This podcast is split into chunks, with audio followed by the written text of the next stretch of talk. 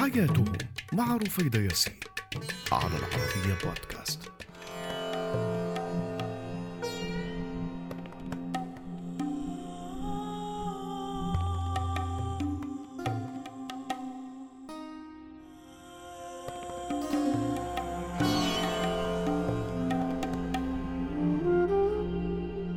مرحبا.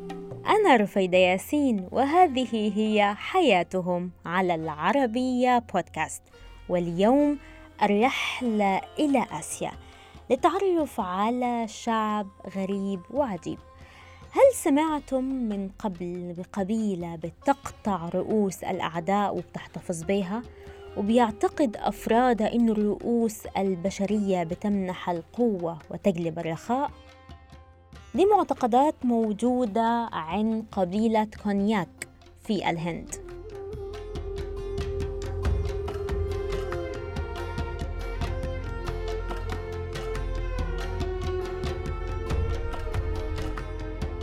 هناك في شمال شرق الهند. لا تزال هناك ملامح عالم غريب جدا. بل بيعتبر وبيوصف بأنه من أغرب شعوب الأرض. أكثر ما يلفت الانتباه عند الوصول لتلك المنطقة بين أهلها هو سدادات الأنوف اللي بتغطي فتحات أنف أي مسن بينتمي لقبيلة كونياك. الرماح المتدلية من أذنهم من العلامات المميزة جدا لهذه القبيلة بالإضافة إلى ارتداء المجوهرات المصنوعة من الحيوانات النافقة.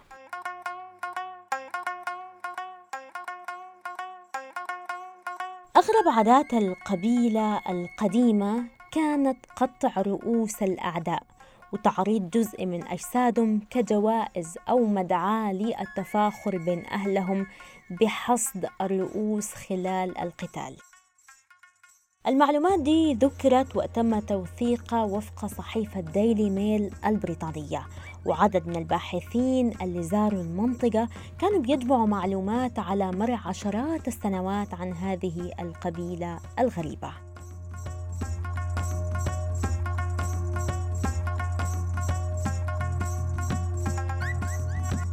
يقال إن أفراد القبيلة اعتادوا على اختراق جماجم القبائل المتنافسة وعرضها بفخر في القرى للاحتفال بإنجاز القاتل بعد المعارك.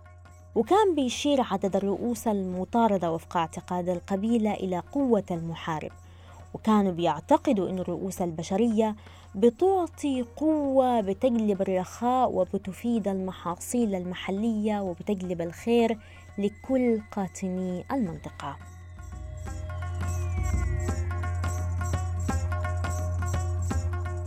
قبيلة كونياك كانت غير معروفة إلى حد كبير حتى الاستعمار البريطاني للهند وكانت المنطقة غارقة في الغموض بالنسبة لمن يسكنون في محيطها.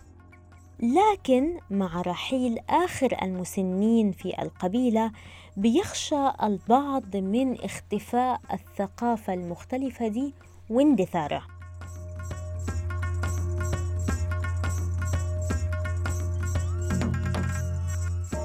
عدد من الباحثين اللي زاروا المنطقة قالوا إنه تم التخلي عن هذه الممارسات الوحشية منذ الستينيات.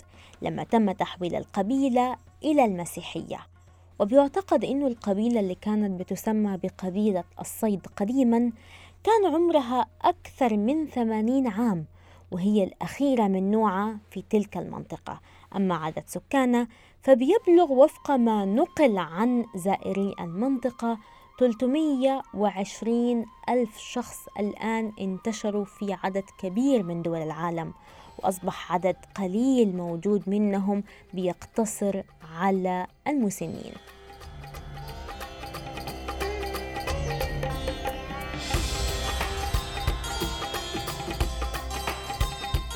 عشرات المسنين موجودين الآن في قلب ولاية ناجالاند الجبلية في الهند. بيتمسكوا ببعض عاداتهم وتقاليدهم وتراثهم المتمثلة في الحلى وفي المظهر وفي العادات المتعلقة بالتعامل مع جيرانهم والتآلف من خلال نشر الثقافة واللغة الخاصة بهم.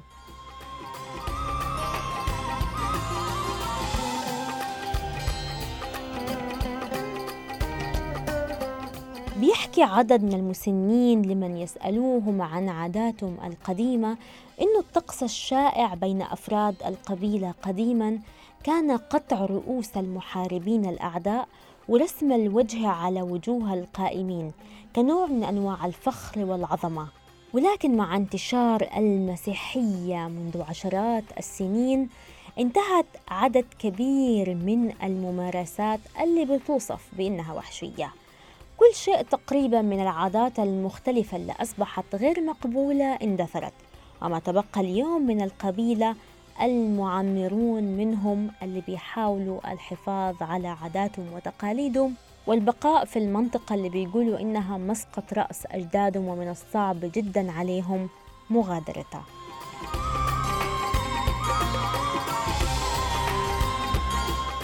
على الرغم من أن المنطقة الآن أصبحت مكان متاح للزائرين وللسياح إلا أنه رؤية بعض المسنين الموجودين حتى الآن في القرية قد يكون مثير للرعب لدى بعض الزائرين. لكن المؤرخين والحريصين على جمع المعلومات والمغامرين بيجدوا في تآلف بينهم وبين هؤلاء المسنين وبيخلقوا مساحة من الحوار معاهم لتوثيق عاداتهم وتقاليدهم وحتى حكاياتهم القديمة.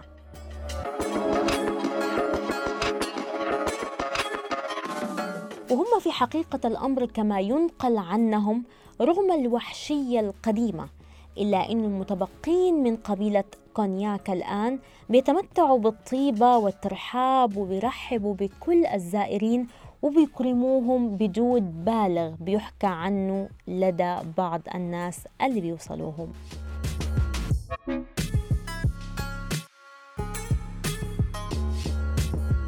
عدد من المسنين الرجال والنساء الموجودين الآن في القرية من كونياك بيحرصوا على توثيق تاريخهم وبيحرصوا أيضا على أنهم يورثوا هذه الحكايات لبعض الأبناء اللي تركوا المنطقة عشان تكون حكايات متوارثة لأبنائهم وتفضل متوارثة أبا عن جد.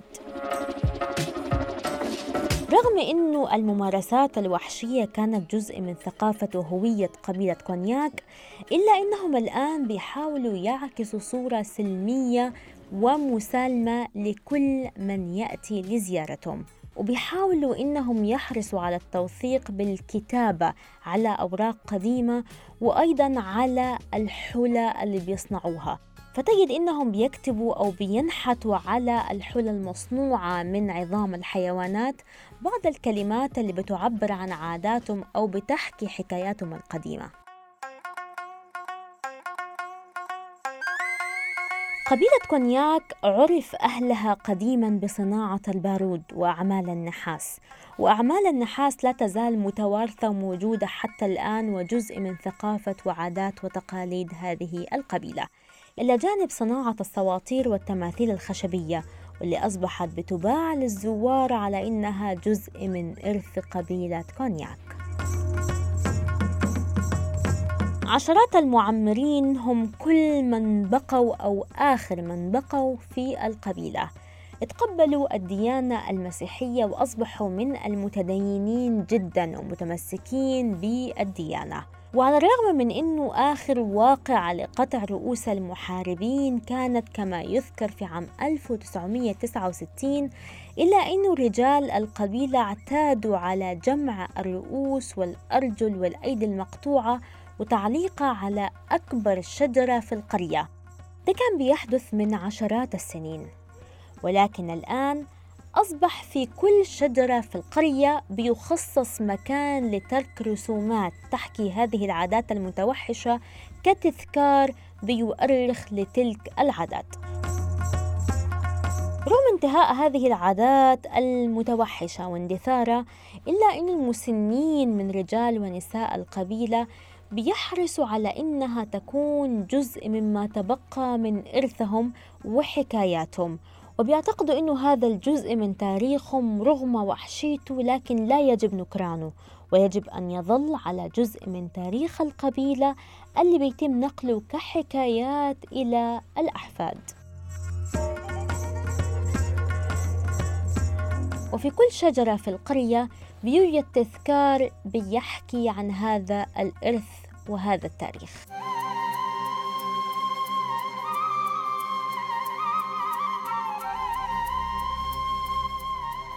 سكان القبيلة البسيطين الموجودين من المسنين والمعمرين بيقطن منهم عدد على حدود ميانمار وبيعتمدوا في حياتهم اليومية على الزراعة وعلى بيع المصنوعات والحلى الذهبية اللي بتعكس تراثهم للسياح والزائرين.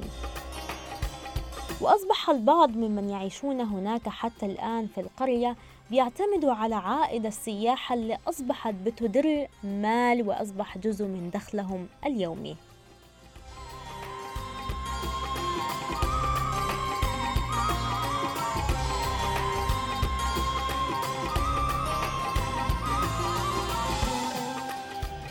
إذا من حكايات وحشية لقوم كانوا بيمتهنوا العنف وبيفتخروا به إلى عدد يقدر بالعشرات من المسنين المسالمين اللي بتقتصر حياتهم على الزراعة وعلى توثيق حكاياتهم القديمة بسلمية وبترحاب لكل الزائرين من السياح.